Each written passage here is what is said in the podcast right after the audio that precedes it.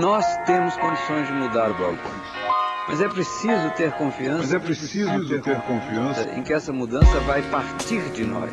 Não existe autoridade acima da soberania da ciência. Não existe autoridade.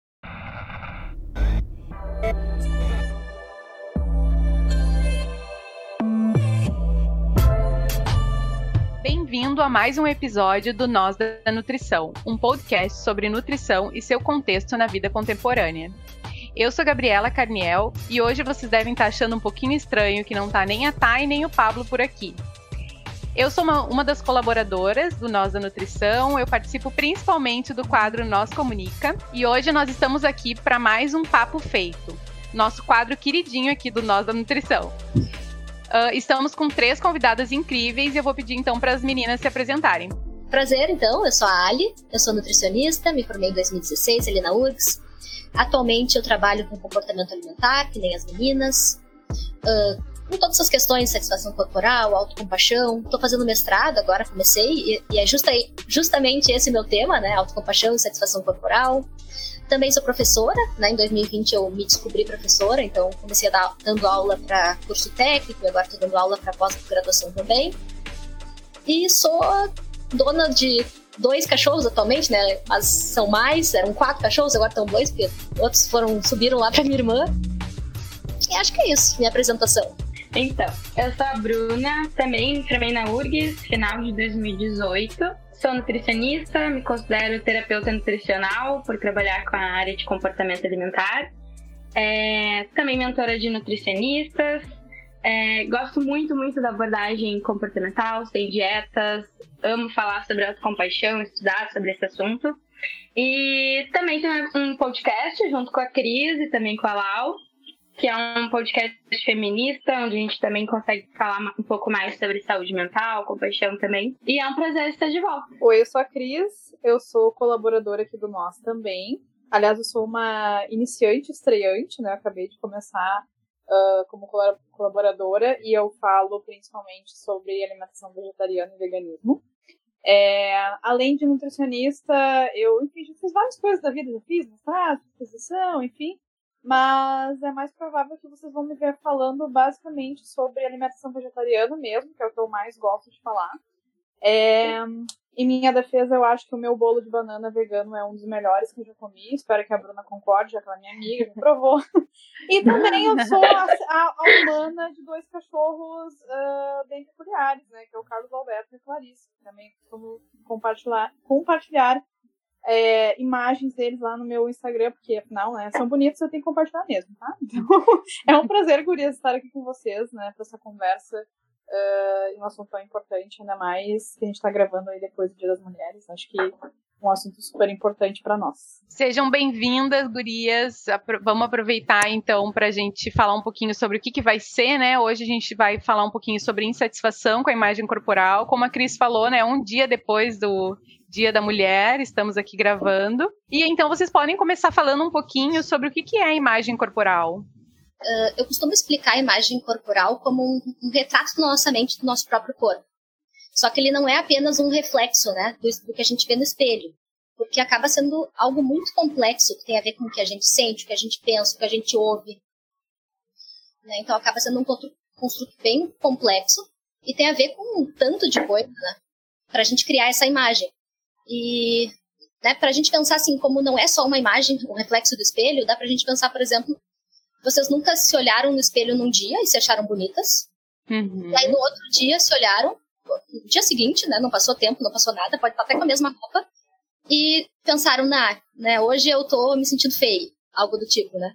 Uhum. É, eu acho que é uma. É bem como a Ali falou, assim, é uma construção, né? É, não tem a ver com tamanho, por exemplo, porque uh, daqui a pouco a gente vai falar um pouco mais sobre insatisfação, né? E independente do tamanho, uma, a pessoa pode se enxergar de, de formas uh, é, diferentes, assim. Então, é muito uma construção mental sobre o nosso corpo, né? Como a Ali falou. E, e muitas coisas podem influenciar isso, né? Inclusive o nosso humor. Então, né?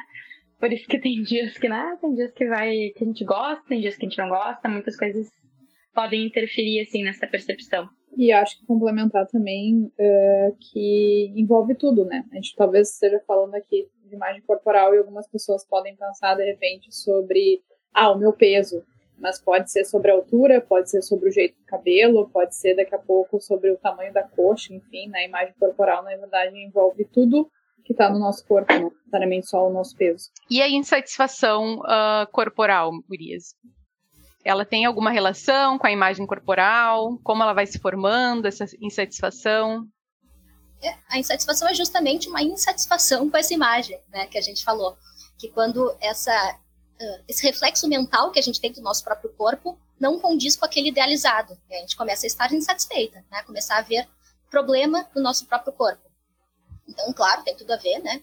E é construído desde que a gente é criança, né? Com as coisas que a gente escuta, com as coisas que a gente vê, com as coisas que a gente assiste.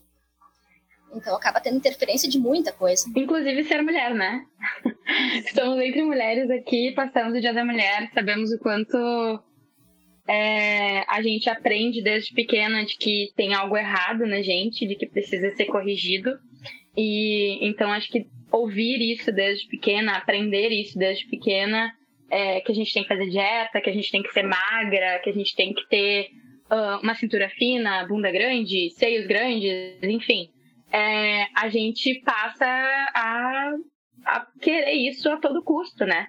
E assim, não dá para negar que a gente é mais aceita quando a gente tá dentro do padrão, assim, pela sociedade, sabe? Então acho que isso interfere mais na forma como a gente se vê, como a gente quer se ver, né? E contribui demais para essa insatisfação, assim. É, eu não conheço nenhuma mulher do meu ciclo de convivência, das minhas pacientes, enfim, que não teve insatisfação, que não tem insatisfação com o corpo em algum momento da vida, assim. É muito raro isso acontecer. Entre as amigas, né? É muito comum realmente. E eu fico pensando o quanto que também a gente quando tem alguma coisa no corpo que a gente não gosta, o quanto aquilo marca, né? Tipo, quando eu me olho no espelho, eu sempre olho para aquilo que eu considero, entre aspas, né, defeito o quanto isso fica marcado e o quanto isso parece até bonito, assim, é, é, muito, as pessoas até ficam incomodadas se chega uma mulher que se sente linda do jeito que ela é, né? Parece que é mais aceito pela sociedade que a gente não se goste. Não sei se vocês têm essa impressão também. É assim, né? Porque se mulher fosse, se as mulheres fossem satisfeitas, quem é que lucraria, né? Exatamente. Por aí, eu acho que já eh, não só fala dessa questão de que não sei, eu vejo assim como uma, eu uma percepção minha que uh, realmente essa questão de normas sociais e culturais são as coisas que mais influenciam assim a imagem corporal, não que outras coisas não possam influenciar, né? Como eu estava comentando. E realmente, assim, como a Gabi falou, o quanto isso é reforçado na gente, porque, aliás, na verdade, ser mulher e ser confiante, e ter certeza das suas capacidades, suas habilidades, enfim, já é uma coisa estranha para a sociedade, porque ela incute muito na gente, ah, tá se achando, ah, é raivosa, né, ah, quem é essa uhum. que tá se achando para falar, enfim, né, uh, e realmente essa questão de que a nossa satisfação realmente não dá dinheiro, né, e o quanto a gente é inundado dessas questões de não estar satisfeita com o corpo, com a imagem corporal, enfim, fora outras questões, obviamente, né, que perpassa aí ser mulher, mas realmente a questão do corpo é o, aquele, eu digo assim, a a isca perfeita, assim, porque que nem a Bruna falou, né? Qual é a mulher que realmente não uh, manifesta alguma insatisfação com seu corpo? Uhum. Imagina o tanto de dinheiro que iam perder, né? Com ah, não, é. Venda de produto, venda de eh, cirurgia, né? Infinitas coisas. Então, Sim. não é interessante para ninguém que a gente esteja satisfeito, nós, no geral, né? E eu queria saber um pouquinho da vivência de vocês, assim, em relação à construção da imagem corporal de vocês, se vocês tiveram em alguns momentos e como convivem com a insatisfação, se convivem, né? Acho que todo quando como as gurias falaram aqui, né? Todo mundo convive né, né, em alguma parte com a insatisfação. E eu queria saber um pouquinho então da vivência de vocês. Que eu vim de uma família que o corpo é extremamente importante, né? Então sempre foi me sinalizado desde que eu me conheço por gente que eu tinha que ter um corpo X. Então eu acabei relacionando tudo na vida, né? Desde me sentir amada com tudo, né? Com ter um corpo magro. E, né, só mais uma entre tantas mulheres, mas claro, eu tenho a minha história particular. E eu não sei se é possível a gente, tá, assim, né? Tá, agora eu tô curada, tô ótima, tô super satisfeita. Acho que isso não existe, né? Porque os nossos pensamentos, eles vão sempre seguir aparecendo. E a, o interessante é a gente aprender a lidar com eles, né? Eu acho que o meu maior desafio hoje em dia, com a questão da imagem corporal, é não seguir no impulso da ação, né? Por exemplo, ah, me sinto satisfeito com o meu corpo. O que, que eu aprendi a fazer? Ah, restringir, fazer dieta, fazer, sei lá, aumentar muito a atividade física.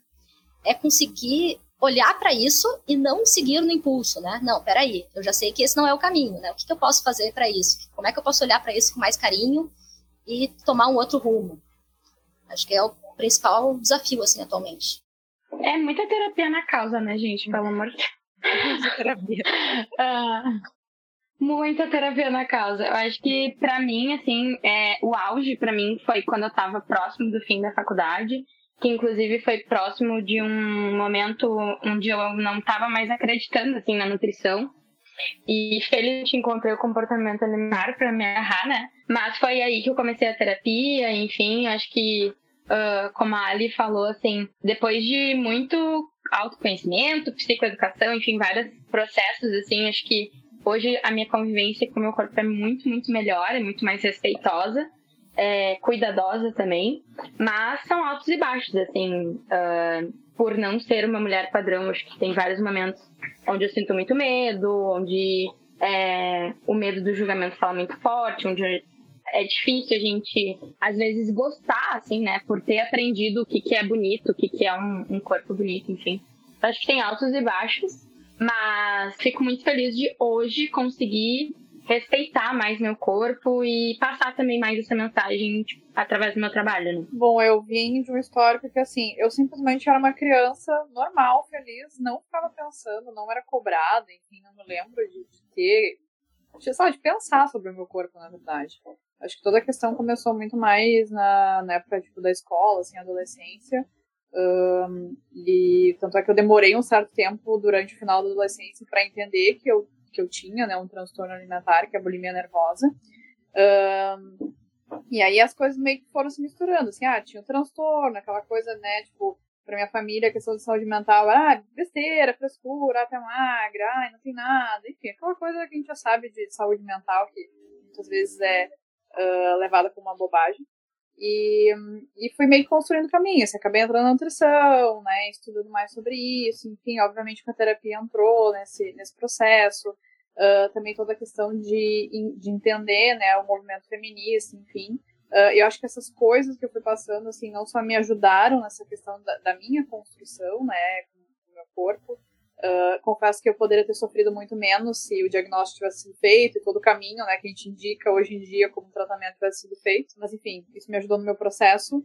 E também a própria questão de eu não ser uma nutricionista que perpetua essas coisas para outras mulheres, né? Então, de reforçar a insatisfação, de, de reforçar uma imagem corporal negativa, daqui a pouco uh, ter comportamentos que podem influenciar em um comportamento alimentar de risco, um transtorno alimentar, né? Então, obviamente não melhorei muito, né? Mas com certeza eu ainda sou uma pessoa que tem os seus momentos de insatisfação.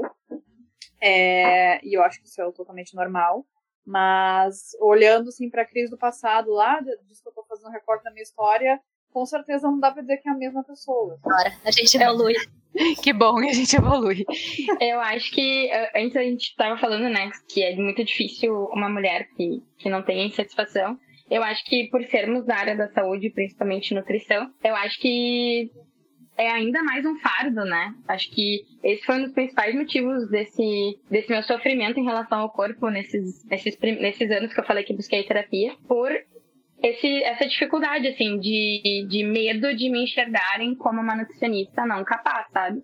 Então, acho que. E assim, a gente sabe que isso ainda é muito falado por aí. Então, por sermos da área da saúde, dessa, da área da nutrição, acho que tem uma cobrança também muito grande, né? Sim, com certeza. Até porque ainda tem um discurso aí bem problemático, né? Falando que que entra muito na questão da gordofobia, né? Então, que tá, estar acima do peso não é saudável, né? Mas eu fiquei uhum. pensando no que a Cris falou, assim, de que, que ela não se via quando criança, né? Que isso não era, não era um problema. E eu fico pensando nos meus atendimentos, o quanto as mulheres elas sempre trazem que a, a, família sinalizava e elas não se viam, né? Tipo, quando criança e muito jovem, né? Tipo, seis anos de idade, a família já falando que, que precisava perder peso. E o quanto que isso a criança vai crescendo uma, e é muito difícil, né? Vocês devem ter, devem acompanhar isso também nos atendimentos, a gente conseguir descolar essa imagem lá da criança que foi que estava acima do peso, né? O quanto que é sofrido, o quanto que a voz da família ainda está dentro da mente dessa mulher, né, de hoje. E falando um pouquinho de mim, assim, eu, não, eu nunca tive problema com o peso. A minha insatisfação corporal era pela cor da minha pele, né? Eu sou uma mulher parda, sou filha de uma mãe preta, de um pai branco. Minha irmã nasceu branca. E quanto pessoas, tipo, com, com brincadeiras, assim, que eram algumas brincadeiras racistas, que hoje, né, eu consigo enxergar como brincadeiras racistas. E o quanto a cor da minha pele me incomodava, assim, eu ficava pensando que, por que, que eu era preta? Será que era porque eu comia feijão? Porque eu sempre gostei muito de feijão. Será que era porque eu comia feijão? Ou, ou se era porque eu gostava de chocolate preto e a minha irmã gostava de chocolate branco? E o que, que eu podia fazer para conseguir clarear a minha pele, né? Então, quando eu ganhei, por sinal, uma Barbie hum, Pocahontas, eu amei ela e ela ficou comigo. Foi tipo a última Barbie que eu, que eu doei, sabe? Porque eu conseguia me enxergar, né, em, em alguém, né, em um, porque minhas Barbies eram todas loiras, né, e a, e a desconstrução disso eu fui fazer há pouquíssimo tempo, né, foi 2018 que eu comecei, então, a me entender realmente como uma mulher parda e começar a entender e poder também botar esses pensamentos pro consciente, né? Porque a gente fica lá com ele no, no inconsciente nem sabe que é algo dolorido, né? E aí quando a gente começa a pensar sobre isso, a gente consegue então começar a fazer desconstrução. Gabi, tu falou antes dos comentários da família, né? Uhum. Eu vejo muito também, é, claro, né? Isso é, é geral com os pacientes, com as pessoas que eu converso, né? De ouvir comentários da família, principalmente da mãe, né? Quando criança. Mas às vezes a gente pensa que são só os comentários, né? Voltados para o corpo da criança. Mas às vezes nem isso é necessário. Né? Aquela mãe que se olha no espelho e critica o próprio corpo, diz: Ah, eu preciso emagrecer, olha aqui a minha barriga, olha aqui tal coisa. Falando dela mesma, né? Não tem nada a ver com a criança, ninguém está criticando o corpo da criança, e aquilo já vai entrando né, na cabeça. Não, peraí, né? Se a minha mãe está dizendo que isso aí é importante, ou o pai que faz brincadeira com a mãe, né? A gente já vai absorvendo desde cedo e entendendo, não, peraí, então é errado ser assim, né? Eu preciso ser diferente. E as próprias referências, né? Como a Gabi falou, tipo, Barbies, pelo amor de Deus, acho que é, não, não tem. É humanamente impossível ter o corpo de uma Barbie, por exemplo. E sobre isso, assim, sobre o quanto a gente foi aprendendo com personagens, com brinquedos, o que que era um padrão, assim. Acho que isso já foi ficando na nossa cabeça, né? E a escolha da nutrição, vocês acham que tem a ver? Vocês escolheram ser nutricionistas por essa relação, assim, com o corpo? Influenciou hum. muito, com certeza não só a relação com o corpo, né, mas toda a história relacionada à alimentação, transtorno alimentar, vivência, dificuldade de achar profissional que realmente saiba acolher e saiba entender aquilo que a gente está passando. Eu estou passando, acredito que as meninas talvez tenham uma história parecida. Então, super, né? Super influenciou. Para mim também, assim, eu, eu entrei na nutrição porque era fissurada por dietas, por emagrecer, não me via do tamanho que eu era. Eu sempre estava querendo emagrecer, não consegui, me enxergava muito maior do que eu era. E aí, enfim, entrei na nutrição muito pra, pra ser aquela nutri é, tradicional, que, que faz dietas. Eu me interessava muito por, por esse assunto. Fazia dietas muito, muito malucas. Entrei na nutrição por causa disso e saí odiando isso, né?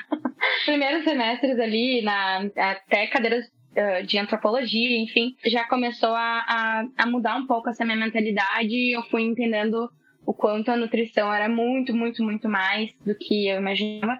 E a própria liberdade, assim, uh, da vida adulta, que acho que a faculdade dá também, que no meu caso foi uh, essa liberdade, assim, de, sei lá, de abrir um pouco a mente, até de me revoltar um pouco com, com essas questões, assim, e, e meio que chutei o balde e, enfim. então a escolha da nutrição foi total, assim, foi total por isso. E ainda bem que eu fui me encontrando, assim, ao longo da faculdade. Foi até muito, muito teve a ver com o meu processo, assim, a, a faculdade. Aí me identifiquei, Bruna, porque eu também cheguei na nutrição para ser nutri padrão, mas a gente foi salva, meninas, pela nutrição comportamental. Gabi, eu lembro, da, eu lembro da, da gente, nós duas conversando no ônibus e eu dizendo, eu não como glúten, eu não como lactose, eu não como E tu falando, tu viu a fulana comendo bolacha recheada? Essas eram as conversas. Eu briguei com uma colega, gente, eu briguei com uma colega, as gurias lembram, eu briguei com uma colega em sala de aula, porque ela tava comendo bolacha recheada. Eu tomava suco verde todos os dias. Imagina a colega falando e postando hoje em dia. Não, e, uh, não, e a colega me mandou, no, a gente se formou juntas, e aí ela me, ela me falou assim: ah, Gabi, agora eu não como mais bolacha recheada. E eu falei: ah, agora eu nem ligo mais. é. Não, eu acho que assim, eu, eu acabei indo pra nutrição. Na hora eu fiquei entre nutrição e psicologia. Vejam aí o sinal de uma necessidade de tratamento, né? Uh, e acabei escolhendo nutrição justamente porque, assim, aquela ideia de, ah, vou descobrir uma dieta e como é que faz pra comer, ser magra, e aquela coisa toda. Eu já tinha, tipo, começado a fazer exercício físico, então eu tava, tipo, também naquela vibe, tipo, ai, como ganhar massa muscular, etc. E confesso que eu, eu sinto inveja, assim, da, desse momento em que a nutrição comportamental, de uma certa maneira, voltou, né, com esse nome mais comercial e, e ganhou uh, visibilidade, porque na minha época não teve, tipo, não teve essa coisa de a gente discutir transtorno alimentar e, e tratamento e outras formas de ver a nutrição. Foi uma aula sobre bulimia, anorexia e acabou e foi isso. E durante um bom tempo, assim, depois que eu me formei, eu, desculpa, gurias, eu fui uma nutricionista daquelas, entre aspas, padrão de dieta. Tipo, eu trabalhei por um bom tempo com fisiculturistas. E aí, por causa disso, também acabava trabalhando muito com o pessoal de academia, enfim, da, da época do frango batata doce, etc que eu acho que já passou essa fase, não sei. Passou? Nem tô é, sabendo disso. Eu, eu não sabia que tá, eu acho que é low carb, né? A batata doce não pode, agora só puré de salada. e aí uh, começaram a acontecer coisas, assim, nos atendimentos, principalmente, assim, uma postura mais machista dos caras e, das mulheres, muito de novo, assim, ah, naquele sofrimento, enfim. E, e, assim, óbvio que não foi de dia pro outro, né? Mas eu fui pensando, gente, isso aqui não tá fazendo sentido para mim. E eu já era vegetariana. Então eu comecei a ficar, tipo, bah, não, sei lá, não é por aqui. E acho que uma das primeiras coisas, assim, deu de tipo, assumir, tá, não, eu tenho que fazer uma coisa diferente, não, não é isso, tá, tá estranho, tá errado. Foi quando eu fiz uma, um aprimoramento no Ambolim sobre transtornos alimentares, que aí as coisas já estavam fazendo mais sentido para mim, mas, gente, isso aí foi lá, assim, a grande mudança foi uh, 2017, mais ou menos. Então, eu já estava aí formada há uns três anos, então eu fui, fui tentando, assim, mas eu, infelizmente, fui da época frango com batata doce. Já me desculpei por isso, já me desculpei por isso. Enfim. Tá tudo bem. É, Tem que se perdoar também, né? Acontece. Eu ia dizer que eu acabei mudando a minha mentalidade ainda durante a graduação, graças a Deus, mas não nem por aula de faculdade, mas foi uma palestra que a gente recebeu uma nutricionista que é de São Paulo, a Marcela Cotait. Ah. Ela é bem, hum. ela é bem famosa. Ah, eu lembro. Uma jornada, uma jornada uma que jornada. a gente Uhum. E foi ali, assim, uma virada de chave. Claro, no primeiro momento aquilo pareceu muito estranho, aquela fala dela relacionada com comportamento alimentar, essa nova forma de enxergar a nutrição e o corpo, enfim. E eu pensei assim, que legal, mas não é para mim, né? Não. tipo, eu acho que muita gente vai se beneficiar disso, mas não é para mim, porque, né? Enfim. E aí eu acho que ela voltou, aí depois foi, foi também a Sofideran, e aí aos pouquinhos eu fui mudando. E logo em seguida, depois eu comecei a fazer estágio num ambulatório de endócrino. E aí a, aquele protocolo que eles seguiam me incomodava profundamente. Ah, eu, eu sei o que uhum. tu tá falando, meu Deus, obrigada. eu não tava louca. E, assim, ó, e olha que eu era transformada, mas aquilo me incomodava. Desculpa, eu te interromper. é, é, assim, bem nutrição bem tradicional mesmo. E, enfim, né? Não, não quero falar mal também. Mas é bem diferente do trabalho que a gente tem hoje. É, tomara que tenha mudado, né? Mas assim, eu vejo, acho que não, né? Porque na faculdade eu acho que não, ainda não é muito falado sobre comportamento alimentar, né? Eu fui, eu, eu também fui aprender por conta própria, depois, no finalzinho da faculdade, né? Eu acho que eu já falei um pouquinho aqui num, num outro podcast que eu participei, que em, eu estava no, no, meu último semestre eu fiquei doente, eu tive um linfoma de Hodgkin, e o que eu pensava era como que eu fiquei doente se eu me alimentava tão bem. Tipo, Uhum. isso, eu, tipo, poxa, eu cuidei tanto da minha alimentação a vida inteira. E acontecer isso comigo. E aí eu fui conhecer, então, a nutrição comportamental bem nessa época ali também, com o livro da Sophie, né? O peso das dietas. E aí as coisas começaram a fazer sentido, né? Eu tomei durante 10 anos suco verde, hoje eu não posso mais ver suco verde na minha frente. Me livrei disso, mas eu tinha uma preocupação de eu tinha que comer todos os nutrientes necessários no dia. Eu acreditava que eu só ia conseguir com suco verde comer tantas frutas e aí já botava os vegetais junto. Então era uma rigidez nesse ponto, assim, não cheguei a trabalhar dessa forma, né? Porque ali aí porque eu ainda estava também nesse período que eu fiquei doente, eu estava começando os estágios. E aí depois também eu já fui fui trabalhar em cidreira aí já com um, assim um pouquinho, né, sabendo muito pouco de nutrição comportamental, mas aí quando eu entrei na residência, realmente que eu fui me aprimorando, porque na verdade as nutris que trabalham na uh, nas unidades de saúde, elas já fazem uma nutrição comportamental, talvez acho que muito Uhum. antes, sem, sem nem ter esse nome, né? Como a Cris falou ali, sem ter sem ter esse nome comercial, né? Mas elas já trabalhavam de uma forma muito mais leve. Eu aprendi muito, assim. E aí foi aí que eu comecei a mudar realmente os meus atendimentos. Verdade, acho que nas experiências que a gente teve, assim, ah, na UBS, enfim, acho que já dava para perceber que tinha uma abordagem mais comportamental. Eu acho que na nutrição, acho que não sei se na época de vocês as professoras já estavam estudando, algumas professoras estavam começando a estudar comportamento alimentar. Então acho que acabaram trazendo assim para algumas cadeiras mais clássicas um pouco dessa abordagem, assim, acho que mas foram assim, leves toques, né? E enfim, acho que é muito a gente gostar e acabar estudando por conta. Eu também, o primeiro livro que foi o, o- a porta de acesso para esse mundo também foi Peso das Dietas, assim, foi muito marcante para mim, bem junto no- com o meu processo, então foi, foi interessante. É, acho que começou a mudar depois que a gente, pelo menos eu me formei em 2016, né? Depois que a gente tinha saído, eu até estava conversando com a minha orientadora, né, do mestrado há pouco, que eu falei isso, que, que bom te ver com uma abordagem tão diferente do que foi na faculdade, né? Porque ela deu aula de obesidade na faculdade, assim, completamente diferente. E como é bom, né? A gente vê também as Uhum. pessoas melhorando, mudando. Mas eu tava pensando agora em relação à insatisfação da imagem corporal, que eu comentei, que não é uma coisa assim definitiva. Não, pronto, agora eu tô ótima, agora eu estudo isso, agora eu me sinto super bem. A gente tá, no mestrado a gente vai comparar um grupo, né? Falando de insatisfação com a imagem corporal, comparar duas abordagens. E uma das abordagens é uma mais tradicional, voltado para dieta. E eu me peguei pensando assim, tá, mas como que eu vou ministrar esse grupo? Só que na- meu pensamento não era como que eu vou ministrar esse grupo, porque eu não trabalho assim. Era tipo assim, eu vou ser uma farsa, porque com o corpo que eu tenho agora, eles vão pensar assim, tá, o que, que essa mulher tá fazendo aqui? Foi meu pensamento, né? Antes de eu, de eu conseguir olhar para ele, me acolher, enfim, né?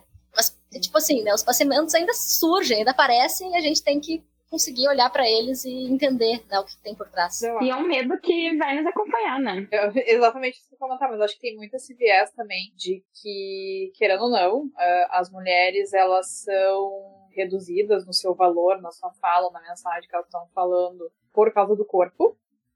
Então, tipo assim, quem nunca viu alguma coisa, tipo, alguma situação, seja na política, na música, na arte, tipo, uma mulher fazendo alguma coisa, ela não tá falando de peso, ela tá lá cantando, tá levando uma mensagem, etc.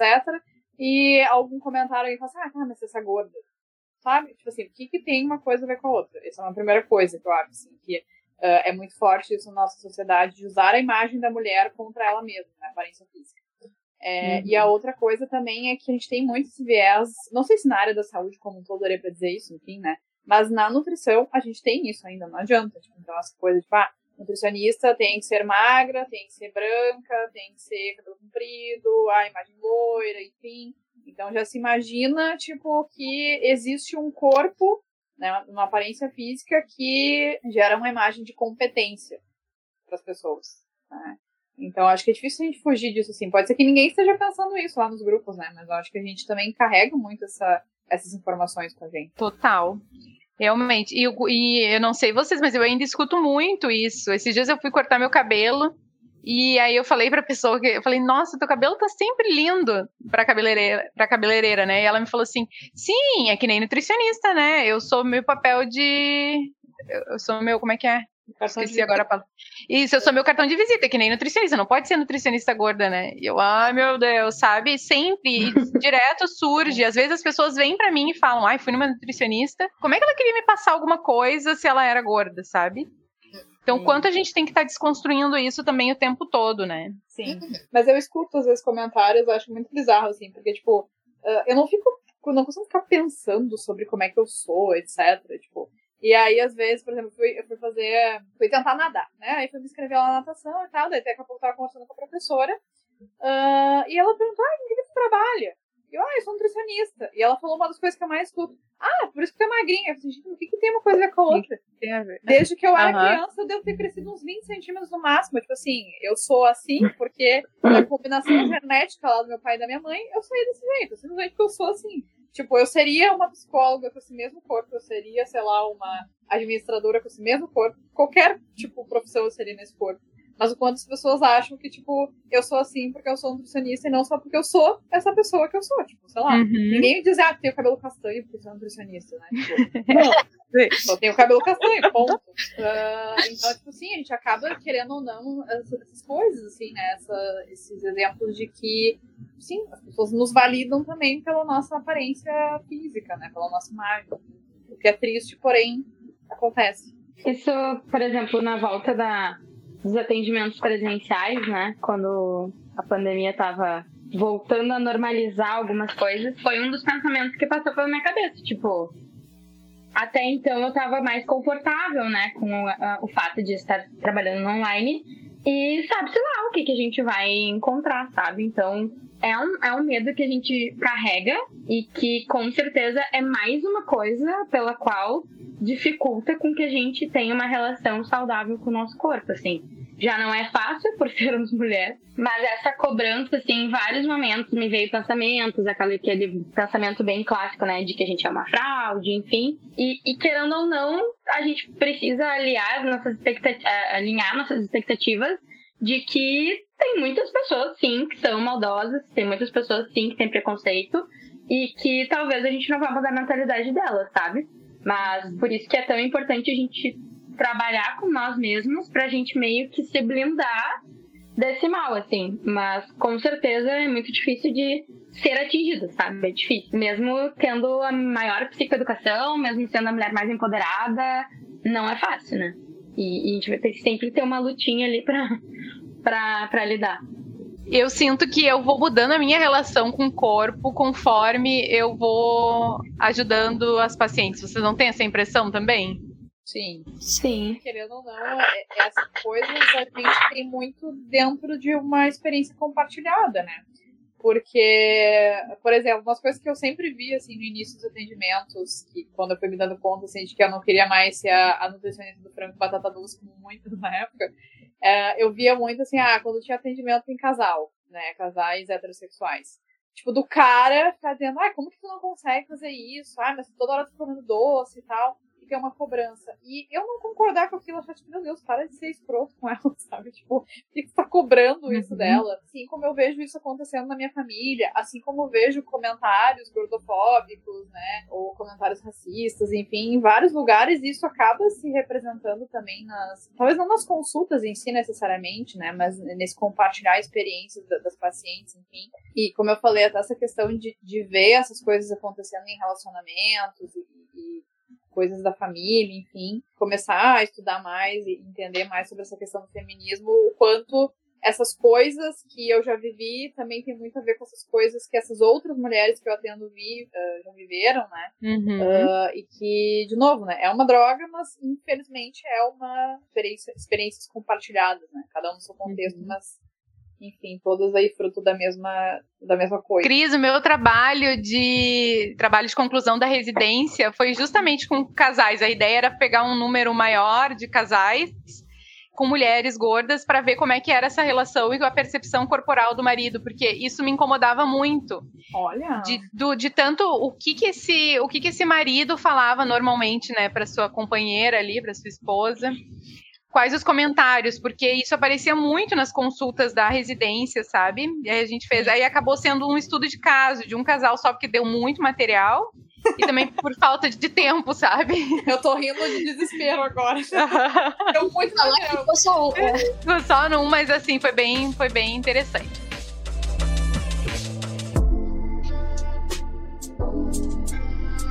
E gurias, vocês acham que tem diferença entre a insatisfação corporal e a distorção de imagem? Eu tava pensando nisso aquela hora que a Bruna falou assim, ah, eu não me enxergava do tamanho que eu era. Eu fiquei pensando nisso, né? Que aí a gente já tá falando de uma coisa um pouquinho diferente. E claro, acaba tendo a ver, e quando a gente falou de transtorno alimentar, entra muito na distorção, mas a distorção acaba sendo uma coisa bem mais intensa e um pouco diferente, porque a pessoa realmente não se enxerga do tamanho que ela é, seja menor ou maior. tá? E, e chega a ser absurdo. Assim, se a gente pensar na anorexia nervosa, tá vendo uma pessoa ali que na balança acusa, sei lá, 40 quilos e ela se enxerga com 150 quilos. E a gente pensa assim, tá, mas como, né? Mas é, é uma coisa a nível mental, é cérebro, né? E a gente, não adianta, não é uma... Não tá dizendo assim, dizer assim pra pessoa, não, mas tu tá magra, né? Porque é é o jeito que ela tá se enxergando. Então, né, eu na época do transtorno alimentar passei muito por isso, e eu dizia assim, não, eu me enxergo como eu sou, né? Eu não acreditava que eu, óbvio, ninguém acredita, né? Que se enxergava diferente. Mas hoje eu vejo, assim, que era absurdo. E, e de comprar roupa e de pegar, sei lá, quatro, cinco números maiores e, e ficar, tipo assim, dar um bug no cérebro real. Ah, eu lembrei da, de uma experiência com a falando que eu tive com um estágio com meninas com bulimia e com anorexia. E aí a, era uma fisioterapeuta que trabalhava justamente a questão da imagem corporal com elas. E aí muitas delas falavam assim, de medos no dia a dia, por exemplo, ah, eu tenho medo de ir no ônibus, no metrô e ficar trancada na, na roleta, na catraca. Não sei como é que se fala, né, gente? Enfim, ficar trancada lá na, na passagem. E da fisioterapeuta fazia uma, uma atividade em que ela colocava cadeiras, imagina assim, duas fileiras de cadeiras, né? Duas fileiras retas, enfim, e nesse meio da, das cadeiras, das fileiras, formava um corredor enorme, assim. Enorme, com sobra. E muitas delas, por incrível que pareça, começavam a chorar, diziam, não vou conseguir, eu vou ficar trancada nas duas cadeiras. Então, assim, é algo, né, nesse sentido da distorção que passa da proporção da insatisfação. Porque, como a gente estava falando no início, a insatisfação é, é isso. A gente vai ter um dia melhor, um pior, pode ter alguns dias ruins, enfim. E, ah, vou fazer uma dieta, ah, vou entrar na academia, ah, vou fazer tal coisa no meu cabelo, enfim. Mas são coisas que a gente vai conseguindo lidar e vai percebendo, vai tendo um discernimento ainda, né? E na distorção é algo que realmente já, tipo, não é só mais uma insatisfação, é algo que já começa a prejudicar outras questões na vida da pessoa, né? A gente disse, né, que é quase impossível encontrar uma mulher que em algum momento na vida não foi ou estivesse, né, insatisfeita com o corpo. Agora, distorção vai ser um Uhum. número de pessoas muito menor, né? Normalmente está associado a transtornos alimentares, mas dá para ter distorção sem ter o transtorno alimentar. Mesmo que uma coisa meio que ande junto, porque a- ao passo que tu tem, né, a distorção de imagem, tu se enxerga muito maior do que tu é, tu vai fazer de tudo para comer cada vez menos e se encaixar, né, no, no que é esperado. E aí tu vê que tu não diminui, porque, né, é o teu cérebro que não enxerga o teu tamanho. E aí, enfim, né, é bem, bem complexo esse, esse assunto. E a insatisfação com a imagem corporal, ah, eu acredito que isso, a gente já falou um pouquinho, né? Mas queria que vocês falassem mais um pouquinho sobre isso. A gente consegue, a gente fala sobre isso na, ah, nas consultas, mas a distorção de imagem precisa muito de um acompanhamento multi, né? Sim. Sim. Eu acho que sim, eu acho que é, um, é bem importante, assim, se teve, uh, talvez não a procura direta, talvez, mas se o paciente sinalizou, a gente olhar para isso, né? Porque muitas vezes a gente fala, fala, fala de comida e, e não relaciona isso com a questão de que tem outras coisas além dos nutrientes que a gente gere que a alimentação afeta e vice-versa, né? Então, e assim, acho um árduo caminho trabalhar com distorção de imagem corporal. Não é uma coisa fácil de fazer. Só o nutricionista não, não consegue nada. Só ah, um adendo aqui, que a nossa técnica que avisou o que é um acompanhamento multi, né? um acompanhamento multi é, então, com vários profissionais. Então, nutricionista, psicólogo, médico, enfermeiro, que mais, gurias? Uh, educador físico, Fisioterapeuta. fisioterapeuta, Uhum. fono, se for preciso. Isso é um acompanhamento multi. E cada paciente vai precisar de alguns profissionais, né? Então, não necessariamente todos esses que eu falei aqui vão atender todo mundo. Mas, uh, então, a gente tem é um grupo de profissionais que atende aquele paciente e pode discutir, então, o caso daquele paciente, né? É, se troca informação também entre esses profissionais. Podemos seguir. Uh, vamos falar então um pouquinho de como trabalhar nas consultas a insatisfação com a imagem corporal. Como que o nutricionista faz isso e como que essa insatisfação ela se relaciona com a alimentação. Só falar uma coisa que eu acho importante diferenciar como o nutricionista trabalha e como a gente trabalha com abordagem comportamento alimentar, né? Porque a forma que se tem hoje em dia, né, não é a que a gente trabalha, é lidando com dieta, que a gente vê pelos estudos que inclusive aumenta a insatisfação corporal e fica um ciclo, né? Me sinto satisfeita, faço dieta, aí vem o reganho de peso, enfim, né? E aí fica nesse ciclo para sempre. Então a forma que se tem hoje em dia é justamente a forma que aumenta a insatisfação corporal, né? Então é, a gente trabalha de uma forma um pouquinho diferente. Eu costumo falar com as pacientes assim e sobre o, quanto a gente não vai conseguir cuidar de algo que a gente não gosta, sabe? Vai ser muito mais difícil fazer coisas por, pelo meu cuidado quando eu tenho uma relação de ódio com o meu corpo, assim. Então, é, a maneira que eu mais gosto de abordar é a parte do respeito, assim. É, tanto que existia um movimento de positividade corporal, acho que existe ainda, né, enfim. Mas ele foi migrando para uma neutralidade corporal, porque, como a gente viu, assim, é muito distante a, a, o se amar e, nossa, eu amo meu corpo, meu Deus. Seria maravilhoso ter essa positividade, mas é muito distante da nossa realidade. Então, talvez às vezes pode até gerar mais sofrimento, assim, o fato de, ah, ela consegue se amar e eu não, sabe? E aí vira aquele looping da crítica com a crítica. Quando a gente parte por um movimento de respeito ao corpo, a gente consegue, mesmo estando insatisfeitas, fazer ações para o meu cuidado e não para um resultado, sabe?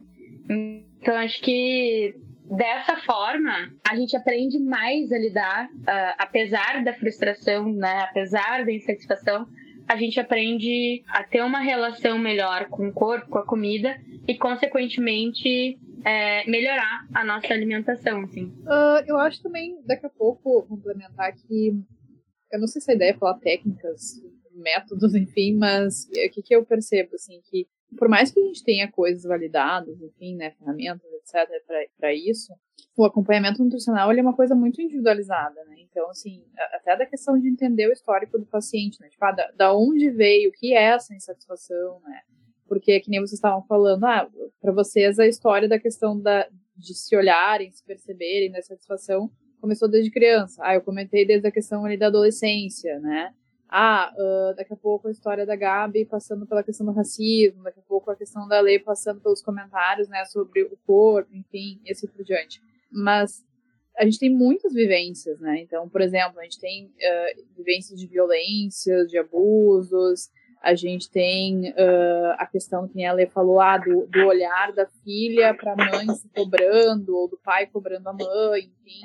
É, então, muito, mesmo quando a gente vai falar de insatisfação, até da questão da distorção, nem todo mundo tem mesmo, os mesmos gatilhos, não começa pelo mesmo lugar. E até na hora de trabalhar essas coisas, né, desses mitos, dessas coisas que são internalizadas, enfim, também vai ser diferente. Não sei se vocês concordam, enfim, né, mas estava aqui eu pensando enquanto a Bru falava sobre, sobre Sim, isso. Sim, com certeza. E eu fiquei pensando que às vezes eu tenho que explicar para o paciente que isso também faz parte, né, da alimentação, porque às vezes eles chegam querendo, tá, mas o que, que eu tenho que comer? Ou não sei se isso acontece com vocês também. Tá, mas quantas colheres de arroz uhum. eu tenho que comer? Sim. E a gente já vem falando sobre isso, né? A, apesar de, tipo, eu não posto tantas coisas, mas algumas coisas eu posto. Então as pessoas já sabem que não trabalham muito dessa forma. Mas tem uma necessidade de algo externo, né? Tipo, como assim controle? Como assim entender minha fome? Como assim eu posso sentir fome, né? Eu acho que a gente não aprende a se cuidar, né? A gente aprende, na verdade, a seguir um monte de regra do que, que pode, do que, que não pode, para chegar no objetivo final, que é o emagrecimento. E na verdade não é nem final, né? Porque nunca tá bom. então, uh, a partir do momento que a gente ouve desde pequena, de que a gente tem essas referências e todas essas coisas que a gente vive em relação a isso, a gente aprende a seguir esses parâmetros, né? Se eu olhar para minha história, né, que a gente estava falando das vivências antes, por mais que antigamente, né, como eu falei, né, nessa época que eu busquei a nutrição, enfim, eu fazia muitas dietas, eu tinha uma relação péssima comigo, com o meu corpo, eu era muito crítica, enfim. Ter mudado isso, por mais que eu tivesse ganhado peso ao longo desse tempo, e ter a relação que eu tenho com, com o corpo hoje, e, e é muito significativo, assim, porque hoje eu consigo me cuidar mesmo, assim, como uma adulta responsável, saudável, enfim, eu consigo olhar para essa coisa do cuidado como uma responsabilidade mesmo e não ficar o tempo inteiro buscando esses resultados. A gente sabe que a estética é algo importante e muitas vezes a alimentação vai ser um veículo, né, para isso, é como as pessoas enxergam muitas vezes. E tudo bem se a estética for importante, mas a partir do momento que esse é o único foco, deixa de ser saudável, porque vira uma obsessão, vira sofrimento, vira algo que é difícil de ser levado, assim. Então acho que a gente não aprende a se cuidar, sinceramente. Acho que a gente. E quando a gente mostra essa abordagem diferente, de que existe uma abordagem onde. Cara, dá pra confiar no teu corpo, por exemplo. Só que a gente tem muita desconfiança, né, do nosso corpo. Quando a gente mostra essa abordagem, é normal, acho que as pessoas, principalmente mulheres, se assustarem, né? Tipo, como assim? Você não vai me dizer nada que eu tenho que fazer como assim eu vou confiar no meu corpo? Como assim eu tenho que me ouvir? Tipo, a gente não aprendeu isso até agora, né? Mas posso Hoje... dar uma alfinetada na nutrição? Pode. Eu também estava pensando aqui com seu pai. É, a gente não. A gente, eu digo, a classe também não é cristal de luz, né? Mas, assim, eu acho que tem isso que a Bru falou, assim. Eu acho que a gente, às vezes, não é ensinados, né, a entender o nosso corpo, a nos olhar. Isso não só da alimentação, mas eu acho que muito aproveitando essa onda de insatisfação, das pessoas quererem ser mais bonitas, ter resultado, etc. Na nutrição, a gente também tem algumas coisas, tipo assim, ah, este é o nutricionista que vai resolver, porque ele tem um método diferente.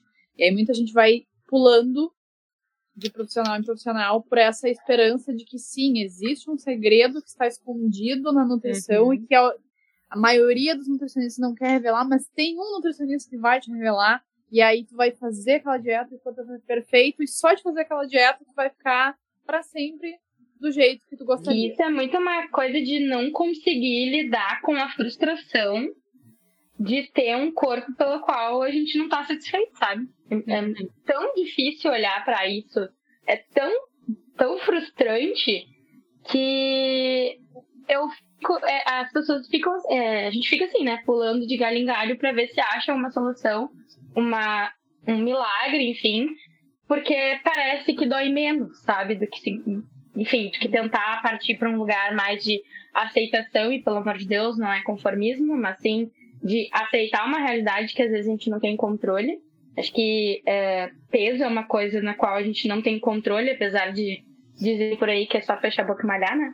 Uhum. Então é tão difícil olhar para isso que fica essa coisa de não, não, tem que ter alguma solução. O problema deve ser comigo, o problema deve ser hormonal, o problema deve ser, enfim. Porque é difícil lidar com essa. Eu, mas eu digo assim, Bru, mas não só isso, né? Mas muito no sentido do, da nutrição reforçando isso. Porque ah, sim, então, muita gente, consciente ou inconscientemente, Uh, se aproveita dessa coisa de que sim, todo mundo está insatisfeito. Ah, com certeza. De algum dia, e sim, todo mundo quer ficar melhor em alguma coisa, mais bonita, etc uh, e se usar disso também como, enfim, uma forma de venda, né? Então, também acho que. Inclusive o próprio corpo, né, Cris? É, é uhum. então acho que, infelizmente, às vezes também tem muito isso, assim. Eu sempre, eu sempre digo, eu gostaria de acreditar que não é de propósito, mas eu imagino que existem muitas pessoas que fazem isso de propósito, de uh, vender essa solução definitiva, né, para sempre, enfim, e se aproveitar muito dessa questão de a gente não ensinar as coisas conexão com o corpo, de dedicar fome uhum. sociedade, etc. E só pensar na, naquele momento da venda. Né? além de pensar mais nessa questão do lucrar sobre essa dor, né? Acho que é a falta de sensibilidade também, né? De ter uma preocupação, assim, genuína de olhar para algo que dói, de olhar para um sofrimento, assim. É, por isso que a gente fala tanto de um olhar humanizado, apesar de ser meio óbvio que deveria ser humanizado, infelizmente a gente sabe que não é, né? Uhum, não é. Tem um ódio, só queria fazer um comentário que me dá um ódio quando eu abro, por exemplo, um vídeo do YouTube, porque como a gente, eu não sei se isso acontece com vocês, como eu sigo um monte de nutricionista e me interesso por esse tema, eles ainda não entenderam que o que eu gosto ainda não é bem esse negócio de emagrecimento. Então me dá um ódio Uhum. Quando, quando eu abro um vídeo no YouTube e aparece uma propaganda de emagreça 10 quilos, que eu não sei o quê. Venha para o meu grupo, participar do meu grupo para perda de não sei quantos quilos. Ai, gente, que ódio. É o Precisamos mudar da isso. fulana, método da fulana, mas todo mundo tem o seu método, Isso. nada mais é do que espasmo em vocês, restrição calórica. Uau. Uhum. Hoje eu li uma frase que eu acho que complementa bastante, até compartilhei ali no meu Instagram, que, que um nutricionista escreveu assim: Eu acho muito difícil termos uma alimentação verdadeiramente saudável enquanto o corpo magro for supervalorizado. E é bem isso, né? Enquanto a gente ainda supervalorizar o corpo magro sempre buscar isso incansavelmente, esse for nosso foco, fica muito difícil cuidar dele, né? E se alimentar para além do tamanho do corpo, como um cuidado mesmo, né? Então, enquanto a gente ainda não desistir da ideia de mudar o tamanho do nosso corpo a qualquer custo, fica bem difícil se alimentar de forma saudável e conseguir né, acolher ele como ele é. Sim, e até o exercício, né? Quando Ah, sim. é vinculado ao peso, ah, as pessoas vão lá, pagam academia, aí elas malham, o que é super difícil para elas, mas aí elas já saem de- dali uma semana, já se pesam, não mudou o, o peso e aí já desestimula. E nunca é a busca por um exercício que realmente dá prazer, né? Tipo, o que, que eu gosto? O que, que eu gostaria de fazer? Um esporte que eu gostaria de aprender? Sempre como. E às vezes até como uma punição, né? Tipo, ah, eu odeio academia, mas é o que eu tenho que fazer, porque esse corpo que eu tenho é como se, tipo, é isso que eu mereço, né? Então nunca é como um cuidado, mas é sempre como uma punição. E é o quanto dolorido é isso, né? E o quanto que as pessoas estão sofrendo, se alimentando e se exercitando dessa forma, né? E as pessoas estão falando isso por aí o tempo inteiro, né? E como a Cris falou, assim, existem muitos profissionais que se beneficiam disso. E eu acho que aí entra aquilo que a gente estava discutindo, de não ter uma preocupação genuína, de querer lucrar, enfim, ah, em cima disso. É, e às vezes até de não ter acesso, não ter tido acesso em relação a, a diálogo sobre isso mesmo, assim. É, em- por parte do profissional, uma formação talvez muito é, não humanizada, enfim, acho que vários pontos pra gente pensar. Mas falam tanto por aí que as pessoas passam a pensar, não, deve ser eu o problema, né? Porque todo mundo consegue, é isso aqui, enfim. E o quanto essas pessoas são as que mais bombam no Instagram, por exemplo, né? São as blogueiras fitness, são as nutris restritivas. E, e eu, eu até Sim. acredito, Cris, acho que tem muita gente que é por uma intenção maldosa, né? Mas eu acho que algumas pessoas acreditam que, tipo, se eu conseguir, por que, que os outros não conseguem?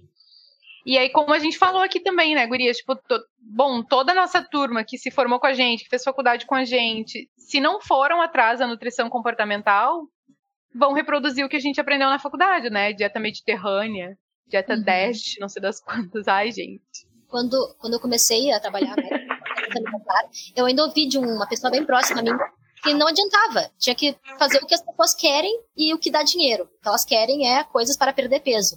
Não adiantava que eu discordo disso, ou que eu penso diferente, ou enfim, que eu quero ajudar as pessoas. blá, blá, blá. Não adianta, né? Assim eu não vou ganhar dinheiro nunca. É o que eu ouvi, né? E claro, as pessoas vão atrás disso, né? Não, isso aí realmente não. O que querem é dieta, então eu vou fazer aquilo. E, né, mas eu me sentia violada, né? Tipo, não vou Uhum. fazer isso que eu não acredito. Mas é, como pensam, não adianta. Mas a gente vem desconstruindo um pouquinho, assim, né? Quando a gente encontra pessoas que nos procuram, né? Justamente por a gente ter essa abordagem, a gente vê que as coisas estão mudando, né? A pequenos passos, mas estão. Chega a ser música pros nossos ouvidos. Bem isso mesmo. Ah, e gurias, vocês ac- acham que pode, tem como alguém se livrar totalmente da insatisfação corporal? Pensar assim, um dia, tô curada disso, me aceito. É um exercício diário, né? Não, não tem uma virada de chave. Bem bom seria, né? Pronto, agora saí, fiz tantas sessões de Se terapia. alguém conhecer, me fala. Aí a gente vende aí Estamos procurando. É isso aí. método definitivo para se aceitar, aceitar o seu corpo. Né? Não, é um exercício. Ó, dá uma mentoria aí, gente, ó. Um nicho de mercado. Muito bom. Mas Eu é- acho muito difícil Acho que é muito. Não tem como. Sinceramente. Não, eu, as esperanças. É a mesma coisa que acreditar que tu vai fazer, vai no psicólogo e tu vai sair de lá com a tua vida como se fosse uma propaganda de margarina. Tipo, não vai. Sim. Vai ter Uhum. dias que vai ser uma desgraça e é isso aí. E eu acho que isso é muito da questão da gente conseguir realmente se observar, porque, sério, tipo, tem dias que tu vai te sentir, tipo, ah, eu sou a pessoa mais horrorosa do mundo, é isso aí. E aí tu tem que só, sei lá, surfar na onda, esperar passar, tá triste mesmo, e no outro tu vai melhorando, enfim, tem dias que tu vai sentir bonito, às vezes mais ou menos. Eu acho que isso faz muito parte de uma humanidade compartilhada, assim. Eu acho que esse é o, é o normal, é o esperado. Acho que a grande diferença é isso que a gente estava falando da, da distorção mesmo, né? Quando isso é uma coisa que te faz sofrer demais, que ocupa muito tempo, que te faz mudar outros aspectos da tua vida, né? Pra ficar em torno disso. Existe Mas se alguém tiver alguém aí no Instagram que tem um método infalível, quero fazer, tá? Eu também queria ser feliz todos os dias. Seria bom. Mas também não é porque não existe uma coisa 100%, né? um- Uma coisa definitiva que não melhore, né? Porque melhora e muito. Com certeza. Sim. Muito a intensidade e às vezes, digamos, ah, antes eu me sentia X dias mal com meu corpo, agora eu me sinto, né? Enfim, bem menos. Diminui Uhum. o tempo e a intensidade. E a gente começa a olhar e com isso com mais carinho e principalmente consegue não, que nem eu falei antes, né, não agir no impulso da ação, não, não é porque eu me senti mal com meu corpo hoje que eu vou ter que fazer jejum e correr cinco horas, enfim, né? Então melhora muito. É compaixão, gente. Compaixão é tudo nessa vida. Eu acho que pensar que existe isso é até prejudicial, sabe? Tipo, rompe com a realidade, assim. Aí a gente entra nisso da aceitação, assim, aceitação radical da, da vida como ela é, assim. É, se a gente pensar que, nossa, todo mundo existe uma cura para isso, eu acho que acaba sendo muito, muito mais prejudicial, assim, é muito fora da realidade. Mas que existe, sim, como a, a Ali falou, né? Tem como melhorar, sim, essa relação, a forma como a gente lida com, com o nosso corpo. E aceitação ajuda muito nisso, assim, porque é um peso a menos, né? Ao invés de lutar contra, a gente aceita e vê o que dá pra fazer, entendeu? Então acho que é, é muito nesse sentido. suavizar, né? E pensei naquilo que tu falou, Bruna, de que nunca tá bom, né? O, o quanto que, tipo, eu fiquei pensando numa paciente específico que ela, tipo, a mãe dela e a avó são muito pequeninhas, são, tipo, muito magras e baixinhas também, e, e a família do pai, então, é uma família muito grande, e ela veio grande como a família do pai. Então ela não se encaixa, sabe? Ela, ela, ela sente que ela não se encaixa nessa família materna, sabe? E aí acaba isso indo para outros lugares. Ela sente que não se encaixa em lugar nenhum, né? E aí o que a gente trabalhou até foi essa semana foi um pouco isso, assim, de tipo, por mais que ela perca peso, ela ainda vai sentir que ela não encaixa, porque o corpo dela é completamente diferente dessa mãe, né? E, e dessa avó também. E gente, para vocês terem, olha só, a noção dessa paciente que a avó dela, quando ela era criança, ela fez um contrato com ela que ela tinha que perder tantos quilos, ela encontrou esse contrato. Meu Deus. Ela assinou o contrato com a avó que ela tinha que perder tantos quilos que se ela perdesse, ela ia ganhar um brinquedo que ela queria lá. Era a avó e o tio. né? Uhum. Então, tipo, e aí a gente trabalhou isso porque quando tu fica.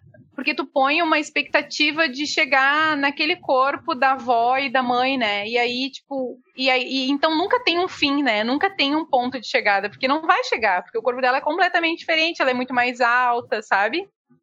Ela tem Não, uma e- estrutura óssea maior. E uma criança, né, tá preocupada com isso, ao invés de estar preocupada com a brincadeira que ela vai brincar hoje, é muito preocupante, né? Sim. E ela, ela me disse que ela tinha. Ela falou assim: ah, eu acho que eu tinha anorexia reversa. Porque ela disse que ela se olhava no espelho e as pessoas diziam que ela era muito gorda. E ela não se via dessa forma. Porque ela era uma criança. E a criança não tem que ver mesmo, né? A criança tem que. Não... Normalmente as crianças não estão preocupadas com isso. Tem um, aquele vídeo, a Lê, eu acho que é é sempre a Lê que mostra esse vídeo, né? A Lê, que é o, da, o do Dove, que é as crianças, tipo, as mulheres ah, to- tipo, perguntam para adultos, né? Não é mulheres, para adultos, o que, que eles querem mudar no corpo. Pode falar do vídeo, Ale, um Acho que é esse pouquinho. nome. Não, tô tentando lembrar do nome. É uh, o que você mudaria no seu corpo. Não é o do Dove. Dove tem um, outro que é muito bom também. E é isso, né? É- é- esse vídeo é maravilhoso, né? Uh, pergunta pros adultos, né? O que, que você mudaria no seu corpo? Aí ela fala, ah, meu cabelo, minha. Não me lembro exatamente o que elas falam, né? Mas elas criticam várias partes do corpo. É, nariz, testa, enfim. Isso, testa. E aí perguntam para as crianças, ela diz, ah, queria ter uma boca de tubarão, queria ter uma cauda de sereia. ah, esse vídeo é muito bom. Aham, é, é, emocionante, né? Muito lindo. E é bem isso, né? É o que as crianças deveriam se preocupar, né? Claro, a gente sabe que na realidade não é bem assim. A gente pergunta pra criança e vê crianças bem pequenas já bem satisfeitas com o corpo, né? Mas deveria ser que nem no vídeo, né? As crianças só pensando nisso, né? Queria ter superpoderes, queria, sei lá, ter. Enfim, Uhum, exatamente. Querem falar sobre mais alguma coisa? Acho que as perguntas foram todas, né? Procure ajuda, terapia, acompanhamento nutricional, uh, médico se for preciso, enfim, acho que como a gente estava falando assim, não, a gente não precisa lidar né, com, com isso sozinha, é muito difícil, é um fardo muito grande e a gente ter uma rede de apoio assim profissional é muito importante, assim, imprescindível. E, infelizmente, não, nem todos os profissionais vão ter uma, humanos, é, é, pra, ter queria... sensibilidade para olhar para isso, mas enfim. Por mais que seja normatizado, não é normal a gente estar constantemente odiando o nosso corpo e buscando todo o tempo mudar ele, enfim, né? Não, não deveria ser assim e pode ser diferente, né? Pode ser bem menos uhum. sofrido. Essas questões podem ocupar um tempo bem menor da nossa vida, né? Se a gente reconhecer e buscar ajuda. Então dá para melhorar, né? É possível uma vida diferente disso. É, é eu queria comentar, uh, acho que a gente não chegou a falar sobre essas duas coisas. Uma coisa que eu gosto bastante de, de conversar com os pacientes, e que é uma coisa que eu coloquei pra minha vida, é todo mundo usa rede social. Usem as redes sociais para ver corpos normais que existem, pessoas parecidas com, com, com, com vocês, tipo, né? porque a gente normalizar o que realmente é normal, que existem pessoas altas, baixas, gordas, magras, pretas, brancas, etc., é muito importante. Porque eu vejo muito, um, principalmente quando eu tendo mais área esportiva, isso, ai, de seguir a fulana ou fulano que mostra exercício, etc e tal. Talvez a intenção do fulano ou da fulana uh, seja realmente só mostrar o exercício, mas quando a gente acaba vendo muito esses corpos de ai, mais musculoso, mais magro, enfim, querendo ou não, a gente sabe que a gente tem ambientes que a gente normaliza muito isso. Por mais que a intenção daquela pessoa que está produzindo conteúdo não seja essa, se a gente já tem isso como gatilho, não é legal. Tipo, ah, segue uma outra pessoa que, é mais parecida com o real, ou segue menos perfis, né? Enfim, talvez filtrar mais isso, né? E ver mais pessoas uh, realmente normais. E uma coisa também de a gente não ficar esperando esse corpo uh, de certa forma aí que a gente imaginou que seria o ideal. Mas sim usar o corpo de agora e sim comprar maquiagem que gosta, e sim pintar a unha da cor que gosta, e sim comprar roupa nova, se pode comprar roupa nova, e procurar, enfim, lojas e lugares que vendem roupas né, que, que, sejam confortáveis e que se, se sinta bonita ou bonito, enfim, naquilo, né, não ficar esperando esse cenário ideal em que tu vai perder, sei lá, quantos quilos, ou o cabelo vai ficar de tal jeito, e tu começar a aproveitar a tua vida e te dar presentes, se sentir bonita. Né? Isso é uma coisa também que uh, a gente acaba depositando muito numa esperança do futuro e que nem a gente tava falando agora, né? Tipo, vive a vida agora. Quando vê, a vida passou e a gente tá, né, esperando, esperando. A gente não foi na praia, a gente não botou esse corpo aí no, no carnaval, né? Uhum, exatamente. De atividade física que ele estava falando, eu lembrei de uma menina que é uma corrida, eu acho, o Instagram dela. E ela fala uhum. de. Eu ia indicar essa. Ela tem um corpo que não é padrão e fala de atividade física, né? E fala justamente disso, né? Ela, ela se exercita por saúde, por bem-estar, por prazer, enfim, né? E não para mudar o corpo dela ela enfatiza muito, foca muito nessas, nessas questões. É bem legal de acompanhar ela. E ah, eu gosto da atleta de peso. Não sei se vocês uhum, conhecem. Uhum. A Alexandra, né, uhum. também, que. Eu gosto muito também do Instagram postada versus marcada. Muito legal ah, de ver. Bom. Esse eu não conheço. Porque eles colocam. Elas colocam fotos de, de, com Photoshop, edições, né? Justamente pra gente ver, né, que muitas mulheres, tá, uh, famosas ou não, enfim, mesmo dentro do padrão, tem uma questão com o corpo, assim, muito forte, né? Porque cheio de Photoshop, tipo, mulheres muito magras, sabe? Então, colocam lá pra gente ver essas edições, assim, pegam os truques de edições, é muito bom. Como é que é o nome? É, Postada versus marcada. X marcada. Uh, eu tenho dois que eu gosto. Tenho o da Nutri Desconstruída, fala da alimentação, uhum. muito essa questão de gordofobia, né, da construção machista, racista, enfim, relacionado à nossa alimentação e pesquisas científicas, né? Uhum. É, e gosto bastante também do perfil da, da Camila, que é, deixa eu só colar, porque às vezes eu dou uma, dá um branco aqui. Ah, exercício sem julgamento. Exercício sem julgamento, exatamente. Que ela mostra, né, não só a importância de fazer exercício, todos os corpos, enfim, como fazer em casa, cuidar, ah, como é que escolhe um lugar que não seja, uh, que não vai te sentir mal, né, que vai te sentir minimamente confortável, enfim. Então, acho que são coisas legais de pensar aí de movimento do corpo sem estar ligado a uma questão da estética. Tem o movimento corpo livre também, que também é bom. Ah, Apaguem as fogueiras também. Sou suspeita, mas né? Não, a gente tem que se, a gente tem que se divulgar também, gurias. Eu vi que a Thay também aqui colocou Dora Figueiredo, Mac Nobrega, é isso? A Mac. A Mac não tem falado muito dessas questões, mas eu, eu gosto dela. mas é. Neon. Ah, lembrei de uma, a Lu ponto autoestima. Gurias, foi muito bom ter a presença de vocês aqui. A gente está se encaminhando para o fim. Foi um papo muito gostoso. E agora a gente vai para o nosso momento indicações, então, que é o momento casca de nós. E a gente vai fazendo algumas indicações. A, a Thay e o Pablo vão colocar aqui pra gente nos comentários do podcast as indicações que a gente vai fazer. Eu vou começar então. Eu separei algumas aqui.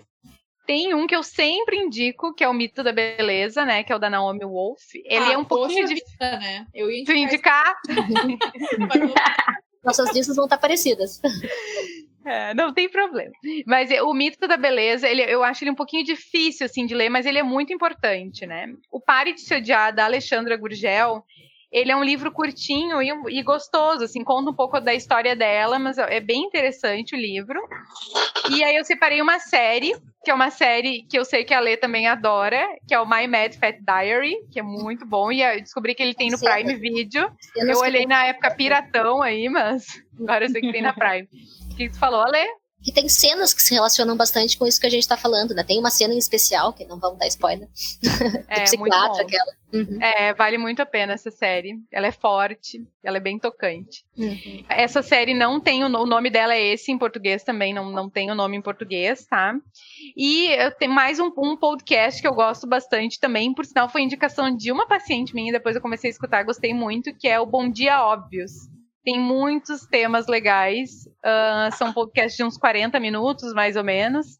E vale muito a pena conhecer. Eu indicaria o meu livro do coração, né? E da minha autora do coração, que é, acho que as meninas também falariam dele, que é o Autocompaixão da Christine Neff. Não tem como a gente falar né, de insatisfação corporal e de nada. Ela, ele não é focado só na insatisfação corporal, e sim como um todo, né? Da gente aprender a ter autocompaixão, né? Com todos os aspectos da vida. Também acho. Acho que ele. Como a gente falou hoje, assim, não tem como falar de corpo não falar de, de autocompaixão, né? Então, acho que é um, um livro muito importante. O Peso das Dietas, como a gente falou, né? Tem o segundo livro da Alexandra, que eu acho que é Comece a Se Amar e tem o da Diana Garbin, que eu acho que é de bem com o meu corpo, alguma coisa. Fazendo os pais com o corpo. Acho que é isso. Eu tenho um que vai fugir um pouco da questão específica da alimentação, porque a questão do de peso, marca corporal entra, mas uh, não é só específico. Que se chama, eu tô rindo por dentro, porque a Bruna já deve saber. É que assim, gente, sigam também, por favor, prestigiem o podcast Apague as Fogueiras, que é o que a gente fala. E aí eu tô rindo porque todo episódio eu tenho alguma coisa dessa pessoa para falar. Então eu estou indicando para vocês uh, dois livros, tá? Tem um livro que se chama Saúde Mental, Gênero e Dispositivos, Cultura e Processos de Subjetivação. Eu sei que o nome parece horroroso e, e meio complicado, mas é um livro muito explicativo, que é sobre o processo de o que, que é ser mulher, né? Como a gente. Uh, são os pontos que são abordados, reforçados na sociedade sobre ser mulher. Então, deixo uma homenagem aqui. Homens leiam também, é importante. Tem coisa sobre ser homem, sobre ser o masculino, enfim. Mas, quem tem pouco tempo para ler, enfim, não se anima tanto com esses títulos meio, meio complicados, tem uma versão pocket desse, do resumão, assim, desse livro, uh, da mesma autora, que é a Valesca Zanello, que se chama A Prateleira do Amor, sobre mulheres, homens e relações. Explica muito pra gente também por que, que a gente tem essa coisa do corpo uh, magro, branco, loiro, né, o estereótipo europeu. Então acho que ajuda também a gente linkar com coisas para pensar é, sobre essa coisa da gente querer moldar o nosso corpo e porque esse corpo que eu tenho tá errado, o outro tá certo. Aí sobre a Valesca. E a Valesca tem o perfil dela também, né? Que ela traz conteúdos bem teóricos, mas maravilhosos, né? Uhum. Super importante. Sigam ela também. Eu tenho um podcast para um episódio, na verdade, que eu vi essa semana, os outros desse, desse podcast eu não conheço. Mas se chama, é pro Para Dar Nome às Coisas e o nome é Autoestima Como Você Se Sente. E ele fala de várias coisas que a gente falou aqui, da gente atrelar nosso valor como pessoa, nosso sucesso, tudo ao, ao corpo e da onde isso vem, o que, que se faz com isso. É bem interessante, assim, curtinho e bem interessante. Então, gurias, para a gente finalizar, vou agradecer novamente por vocês estarem aqui. Que conversa gostosa e necessária. Eu vou pedir para vocês, então, dar uma palavrinha final, se quiserem deixar o arroba de vocês, para o pessoal seguir os perfis. Fiquem à vontade. É só agradecer mesmo, né, pelo convite. Um assunto que eu amo, que eu estudo, que eu vivencio sempre, tanto vivencio como pessoa como como profissional. E o arroba é alessandrabear.nutri. Eu também agradecer pelo convite. Sempre um prazer estar aqui. Eu acho que, como a Gabi falou antes, assim. Acho que foi a Gabi. uh, que por mais que a gente veja, né, vários nutris, assim, pelo qual a gente não concorda, sempre muito bom saber que não estamos sozinhas. Então, o, a conversa foi muito boa. É um assunto que também gosto muito de falar. E, enfim, acho que é isso. Quem quiser me seguir, arroba nutricionista. Gurias, obrigada pela conversa, obrigada pelo tempo de vocês. Agradeço também quem estiver escutando neste momento o episódio que ficou até aqui. É, o meu arroba é NutriCrisParisotti. E eu, incrivelmente, não tenho nenhum método infalível para vocês lá. Mas eu posto várias coisas sobre alimentação, alimentação vegetariana, etc vai dar tudo certo no final. O meu arroba é gabicarniel.nutri. Então, muito obrigada, meninas. Muito obrigada aos nossos ouvintes. E queremos lembrar que o Nós da Nutrição ele é um projeto independente. Por isso, se vocês querem que o Nós continue, sigam a gente no Spotify. Classifique a gente no Spotify. Dá aquela estrelinha aí pra gente. Seguem também a gente nas redes sociais. Estamos em todas as redes como Nós, da Nutricão, Nós com Z. Conversem com a gente pelos comentários e pelas DMs do Instagram. Muito obrigada por ficar até aqui e até o próximo episódio. Um beijo, até mais.